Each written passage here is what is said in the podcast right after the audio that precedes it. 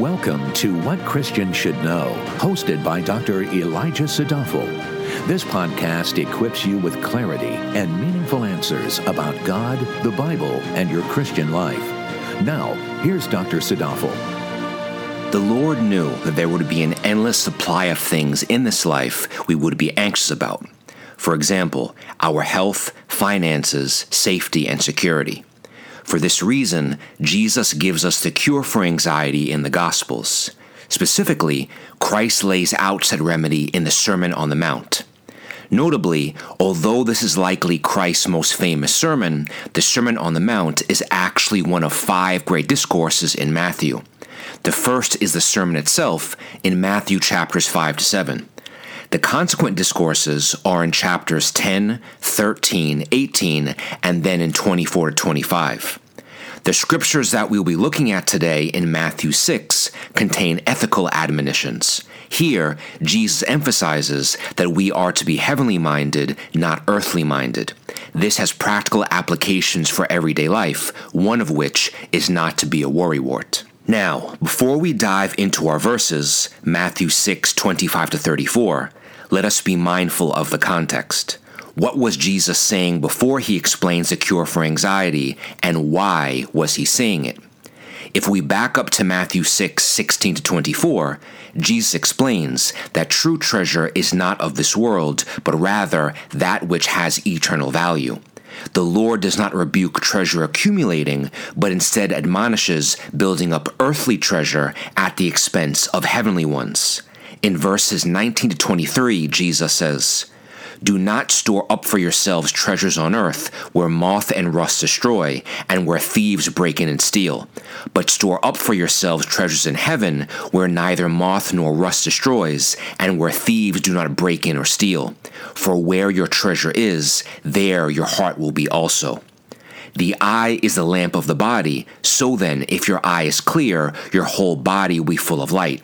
But if your eye is bad, your whole body will be full of darkness. So if the light that is in you is darkness, how great is the darkness? What Jesus was saying was be mindful what holds a deed to your heart, be mindful where you set your eyes. Then in verse 24, he says, No one can serve two masters, for either he will hate the one and love the other, or he will be devoted to one and despise the other. You cannot serve God and wealth. Immediately following this verse, the Lord begins talking about anxiety and the cure for it.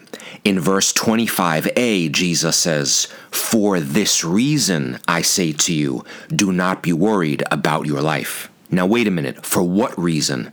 Jesus is telling us why he is about to say something, and that reason is given in what Jesus said immediately before that a person cannot serve two masters.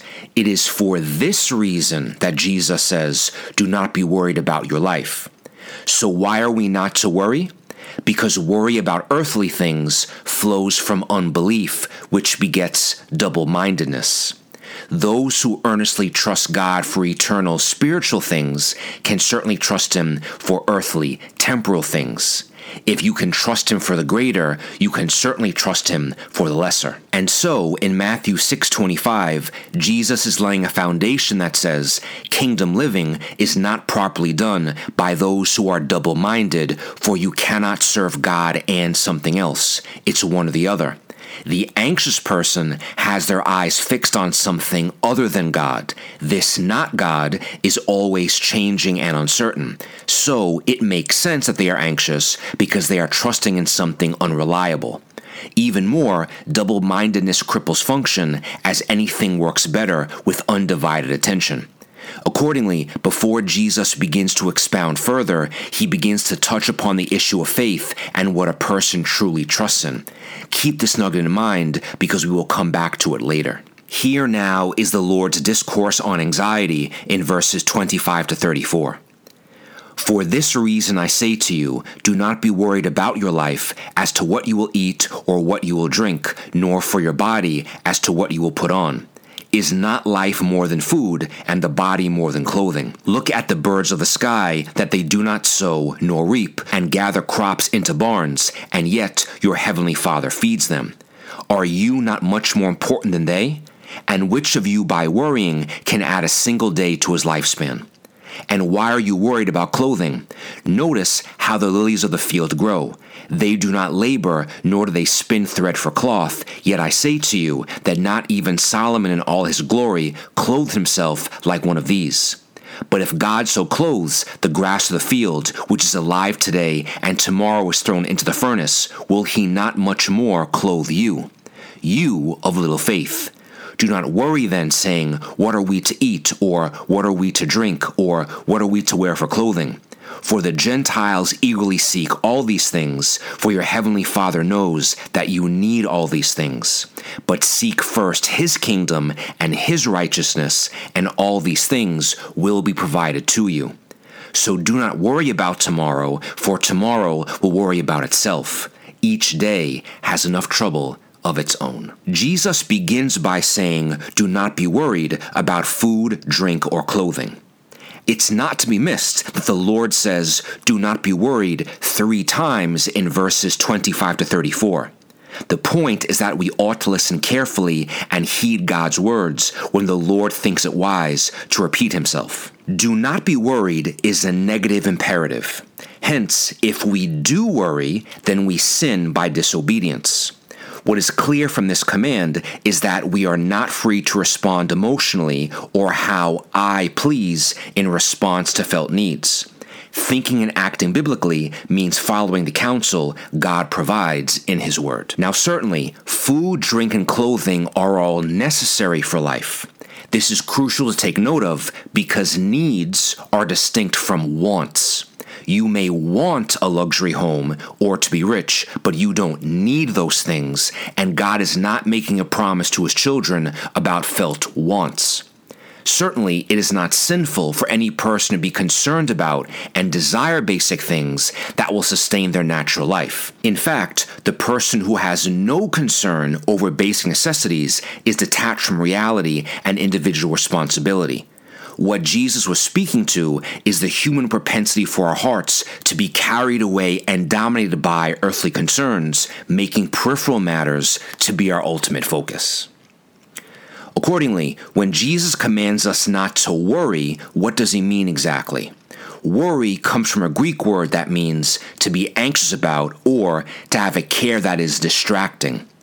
This worry is apprehension about the future, so it is worry that is always directed forward. The person who worries is so preoccupied that they take their eyes off what is most important. They are thus pulled apart into pieces, and each piece is moving in a different direction. Just imagine someone tossing and turning in the middle of the night because they are thinking about what may happen in the morning. They think to themselves, what if this or what if that? Worry is self focused, not God focused. Thus, I begin to perseverate over questions like, What will I do? or How can I handle the situation? Because a person is unable to secure any immediate clarity and they have no control over the future, their anxiety continues to fuel more distraction, which worsens the anxiety. As Matthew 6:23 says, a bad eye leads to a body full of darkness, which can manifest as extreme physical symptoms such as heart racing, a sense of impending doom, rapid breathing, and the feeling as if you are about to pass out. After Jesus tells us what not to do, do not be worried. He then tells us what to do. Look at creation. He says, Don't you see how God cares for animals and flora? Are they not provided for? So if God tenderly cares for the lesser things, will he not also provide for you the greater? After all, if the Lord clothes the grass of the field with such splendor, will he not also clothe his children? We are sure he will. God made man so that when he sinned, he needed clothing and the clothes that God gave to his children were far better than they could have made for themselves. The point is that in looking at creation, a godly minded person sees the providence of God. They see that God faithfully provides for all of his creatures. And I must mention that it is no coincidence that Jesus' teaching here appears soon after he instructs his disciples on how to pray. See Matthew 6, verses 9 to 14. Praying for the Lord to give you daily bread comes from a heart that relies on the providence of God. A fruit of faith is prayer, and Christ's teachings in verses 25 to 34 is an expansion on the petition for daily provision. That is, a child of God must pray for things that he or she needs, like water, food, and clothing.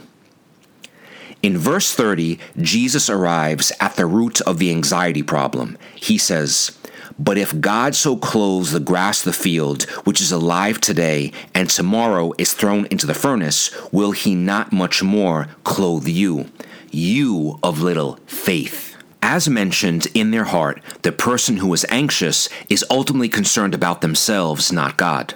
The sin of pride therefore plays a major role. Because the focus is the self, there is a lack of trust in the king. Consequently, because no one person is sovereign, they are ultimately anxious about their own inability to provide for themselves. Additionally, as a side note, this principle of human nature, trading faith for trinkets, helps to explain why people often give up things of a far greater value in order to alleviate their anxiety over life's basic needs. This unbalanced trade is a devil's bargain that many have taken throughout history. It is simply because people are anxious about life that they will gladly sacrifice something, whether it be freedom, money, or privileges, in order to calm their fears. Anxiety is the symptom, the lack of faith is the disease. This touches upon what I mentioned earlier that no person can serve two masters, for in practice they only glorify one it is impossible for a person to consider both God and things of this world to be of first importance. For such a double minded individual, they don't trust that the God of tomorrow will actually provide for them tomorrow. They doubt that the God who made the world will be there to create something for them. Consequently, trying to tackle the future about yourself is traumatic, so of course, people end up feeling stressed out. The sin of worry irrationally compels us to be concerned over things we have no control over, leaving many to feel totally out of control. Truly, people who are worrywarts or anxious are sinners just like you and me, but they commit the specific sin of unbelief. And let me be sure to establish the fact that Jesus does not accuse the anxious of having no faith at all. He says, You of little faith. Little faith is not the same as no faith or being an unbeliever. Beloved, we are all broken people, and our individual brokenness will manifest in many different ways. Let no one walk away from this text thinking that if you are a true Christian, then you will not or cannot be anxious. What foolishness! A worryful Christian is imperfect because all true Christians are imperfect, yet still beloved by God. After all, why else would the Good Shepherd comfort the anxious with his instruction? If anxiety is grounded in a sin of unbelief, what is the biblical solution?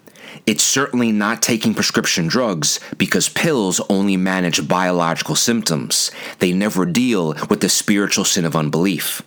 Jesus provides two solutions to the anxiety problem. The first is spiritual, the second is practical. Again, in verses 31 to 34, Jesus says, Do not worry then, saying, What are we to eat, or what are we to drink, or what are we to wear for clothing? For the Gentiles eagerly seek all these things. For your heavenly Father knows that you need all these things.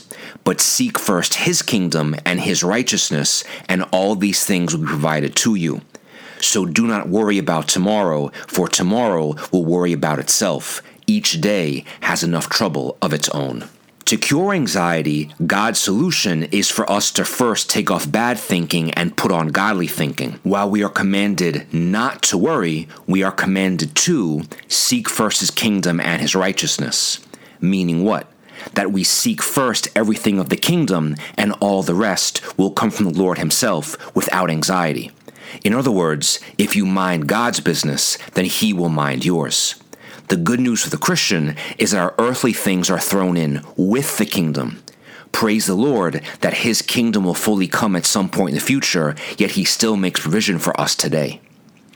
Appropriately, a person who is kingdom minded does not think less of themselves, but progressively thinks of themselves less. Why? Because they seek first the divine kingdom. This highlights a continual emphasis in the New Testament on the death of self in pursuit of God. We are enslaved to this world whenever its concerns and worries control how we think and act. True life, and therefore true freedom, can only be found when a person comes to the realization that the way in which we conquer this world and all of its baggage is when we reach the point where we can let it, the lesser thing, all go for the greatest thing, Christ. Jesus says in Matthew 16 24 26, if anyone wants to come after me, he must deny himself, take up his cross, and follow me. For whoever wants to save his life will lose it, but whoever loses life for my sake will find it. For what good will it do a person if he gains the whole world but forfeits his soul? Or what will a person give in exchange for his soul? To highlight this point of putting God first, consider Psalm 27. We don't know exactly when in David's life this psalm was written, but we do know it was composed in a season where David had trouble from adversaries, false witnesses, and violent men. His life was in immediate danger, and speaking in purely earthly terms, David had many reasons to worry. But what do we note about the psalm? That it starts with God. David does not start with his needs and problems. He doesn't begin with his presupposed anxiety or his sources of fear. He starts by seeking God first. The psalm begins by saying, The Lord is my light and my salvation. Whom should I fear? The Lord is the defense of my life. Whom should I dread? Consequently, the psalm in its entirety is saturated with expressions of confident trust in God. There was room neither for fear nor anxiety because David's heart was filled with faith. Hence, our great hope is that we do not serve an indifferent Creator, but He who is our Heavenly Father, who knows that we truly do need all these things. But the way He prescribed for us to get those things isn't by worrying about them, it is by focusing on Him. Beloved, if God made everything out of nothing, can He not also provide for you? The Bible opens by saying, In the beginning, God. Therefore, let each day of your life open in the same way. An heir of the kingdom will not die of starvation when he or she has bread from heaven. That was Christ's first cure for anxiety, seeking the kingdom first. In verse 34, he gives the second practical cure. Again, Matthew 6:34 says, "So do not worry about tomorrow, for tomorrow will worry about itself. Each day has enough trouble of its own." Here's a crucial point not to miss. Jesus says, Do not worry about tomorrow, meaning disobedient worry is qualified both by its self centeredness and by what it's worrying about, the future. This why of worry pulls us apart into pieces, can cause our hair to fall out, and give us stomach ulcers. Because a man can worry about tomorrow, but he cannot do anything about it. In fact, the grand irony is worrying tends to paralyze a person with inaction, meaning he is so distraught by tomorrow's troubles, he ends up doing nothing right now, which solves nothing. Consequently, all the worrying is a complete and total waste of time. Because all of his internal tension cannot be discharged in a productive way, it's no wonder he begins to unravel. Jesus asks in Matthew 6:27, "And who of you by being worried can add a single hour to his life?" The Lord is essentially asking, "What benefit is there to worrying?" The implied answer is none. Worrying is both self-destructive and self-defeating. All the effects of worrying about the future are negative, which is why God commands us not to do it. There is nothing I can do about that which has not happened yet. There is nothing I can do about a reality that is not yet here. There is nothing I can do about that which may not even happen.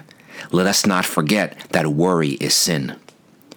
As the legendary biblical counselor Jay Adams once wrote, quote, Tomorrow always belongs to God. Tomorrow is in His hands. Whenever we try to take hold of it, we try to steal what belongs to Him. End quote. The biblical conclusion is that we trust that the future lies in the hands of God, whom we trust. we are at peace knowing that the all knowing, all powerful God reigns over tomorrow, so why would we compete with omniscience by encroaching on his territory? When you trust God, you trust that whatever tomorrow brings, all things will work together for good for those who love the Lord. Romans 8:28. God's provided solution is that negatively, we do not worry about that which we have no control over. We therefore do not allow the future's potential difficulties to bother us in the actual present. Positively, the practical solution is that we do concern ourselves with what we do have a degree of control over, the present. Again, in Matthew 6:34, Jesus says, "So do not worry about tomorrow, for tomorrow will worry about itself each day has enough trouble of its own. Do you see what Jesus does here? He shifts where we are to focus our attention. So, when he commands us not to worry, that does not mean we stop being concerned or apathetic. The solution is not no concern, that would in fact be pathologic. The solution is refocusing our attention on right now because at this very moment you have the ability, time, energy, space, and means to do something. While a child of God trusts the Lord for tomorrow, he or she is also aware that their Father gave them the gift of right now. He expects us to use that gift responsibly. Now, before I move on, let's make sure we are clear about one thing. Jesus says in Matthew 6:34, "Do not worry about tomorrow." There is nothing in the Lord's words that precludes thinking about tomorrow, considering for tomorrow, or planning for tomorrow. Remember that worry is a distracting care which is distinct from careful contemplation. In fact, the benefits of future planning are discussed in James chapter 4 verses 13 to 15. That text says, Come now, you who say, Today or tomorrow we will go to such and such a city and spend a year there and engage in business and make a profit. Yet you do not know what your life will be like tomorrow, for you are just a vapor that appears for a little while and then vanishes away. Instead, you ought to say, If the Lord wills, we will live and also do this or that. Furthermore, in Luke 14:28, when Jesus is teaching about discipleship, he implores his disciples to count the cost. In other words, he was advocating that his followers plan and consider before doing something. The point is that all of the Lord's servants should plan for tomorrow, but we are commanded not to worry. If God wills, then our plans may come to pass. Conversely, all of our planning may be demolished or radically changed because the Lord is sovereign. So, what Jesus teaches us in Matthew 6 is that the key to living a worry free, peace saturated existence is to shift our energies first toward God and second toward taking care of our present troubles. Present concern begets action, and when we take steps in concrete reality toward concrete solutions, we get concrete results. We can do this confidently knowing such a way of life is in the will of God. Whenever a person trusts Christ and does everything that they can right now, they can lay their head on their pillow in peace when all their labors are finished. Someone may be asking themselves, but what if I can't actually do anything about my problem today? What if a relative just received a terminal diagnosis and I'm not a doctor? What if I heard there are layoffs happening at my job and I am in a low level position with no seniority? Well, doing something does not always mean taking action without, it can also mean taking action within. What I mean by this is one of the first things you can always do is change how you think about the current predicament. Consequently, something can always be done about today's problem, and even if everything around you stays the same, you can change. Sometimes us changing is the point. If anxiety is rooted in unbelief, then our lack of faith feeds idolatrous thoughts. We thus put off our thoughts and put on the mind of Christ. So, what are three things that any Christian can always do right now to put God first and seek his kingdom? How do we put on the mind of Christ?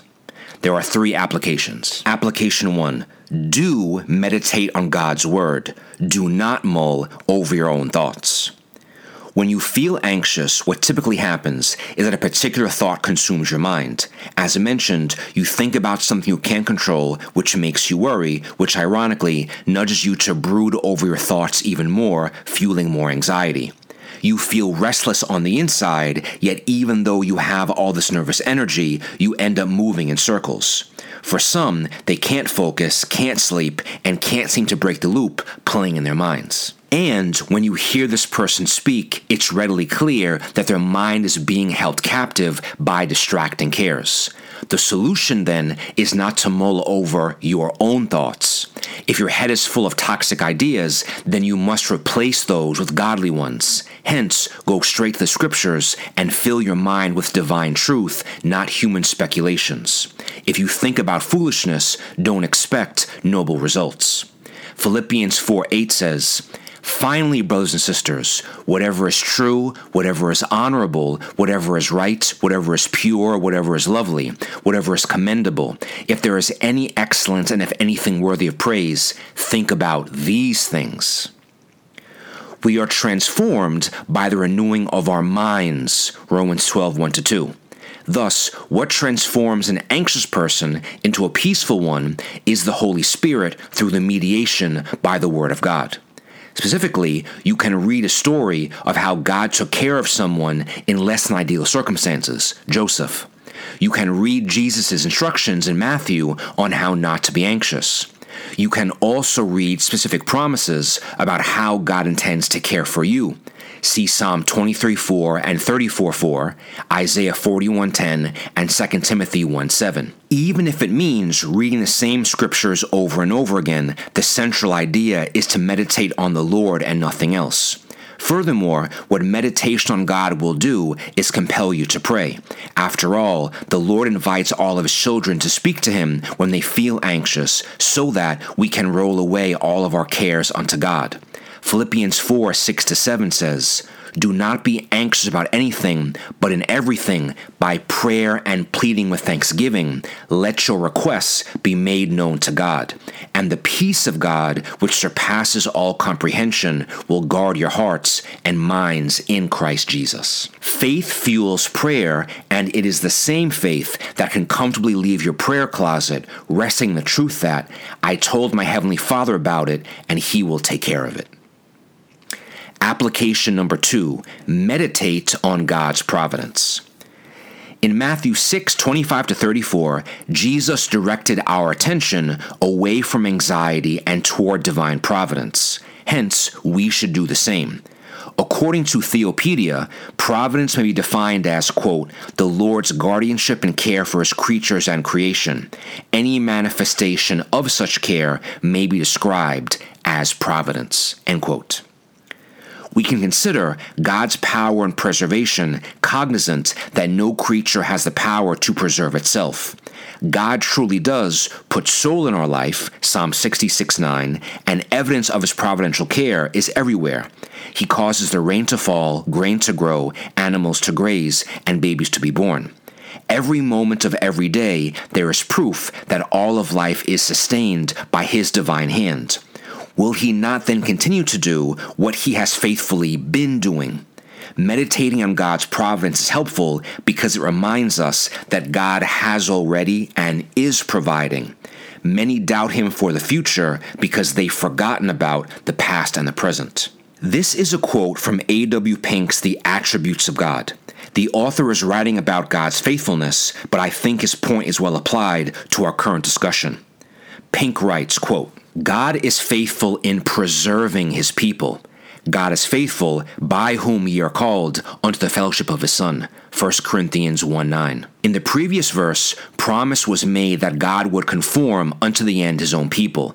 The apostles' confidence in the absolute security of believers was founded not on the strength of their resolutions or ability to preserve, but on the veracity of him that cannot lie. Since God has promised to his Son a certain people for his inheritance, to deliver them from sin and condemnation, and to make them participants of eternal life and glory, it is certain that he will not allow any of them to perish. End quote. Pink draws the reader's attention to Christ as the ultimate example of God taking care of his children. Accordingly, this brings me to my third and final application. Application 3 Meditate on Christ. Beloved, the hope that God gives us is that Christ makes it possible for us to live a worry free and anxiety free existence. Let us not forget that in Matthew 6 25 to 34, God was standing directly in front of people and telling them, Don't worry. In the context of what the rest of the New Testament says, it is clear that because of their sin, all people should be anxious about if they are right with God. Accordingly, the unspoken lesson in Christ's words is that his sheep should not be anxious because he is the peacemaker between God and man. If you are in Christ, that means your eternity is secure based upon his life, death, and resurrection. Therefore, because of Jesus, do not worry about earthly things when heaven is already your inheritance. Of course, this does not minimize the reality that creatures on earth will have many earthly needs. This is why God also provides the means by which our worries are eradicated by casting our cares on him. 1 Peter 5 7. The good news is that for those who are in Christ, God worries for us. This means we have reasons to be at peace because heaven and earth are in God's hands. When God worries for us, that does not mean he has sleepless nights. It means that we let God quote unquote worry about what will be, knowing that he holds the future in the palm of his hand. We simply focus on what is. We do that humbly cognizant that we only have a finite degree of control over today. In contrast, the Lord is control of everything all the time. Therefore, our concerns about the not yet future are fully satisfied in our precious Lord. Christ is God's king who sits on his throne because all of reality is under his command. Psalm 2. We find peace then, knowing that the Lord has already finished the end of tomorrow before it becomes our today. We thus live not in a perpetual state of worry, but of Holy Spirit inspired peace. Thank you for listening. For more valuable resources, including a bookstore and online Bible study, visit WCSK.org.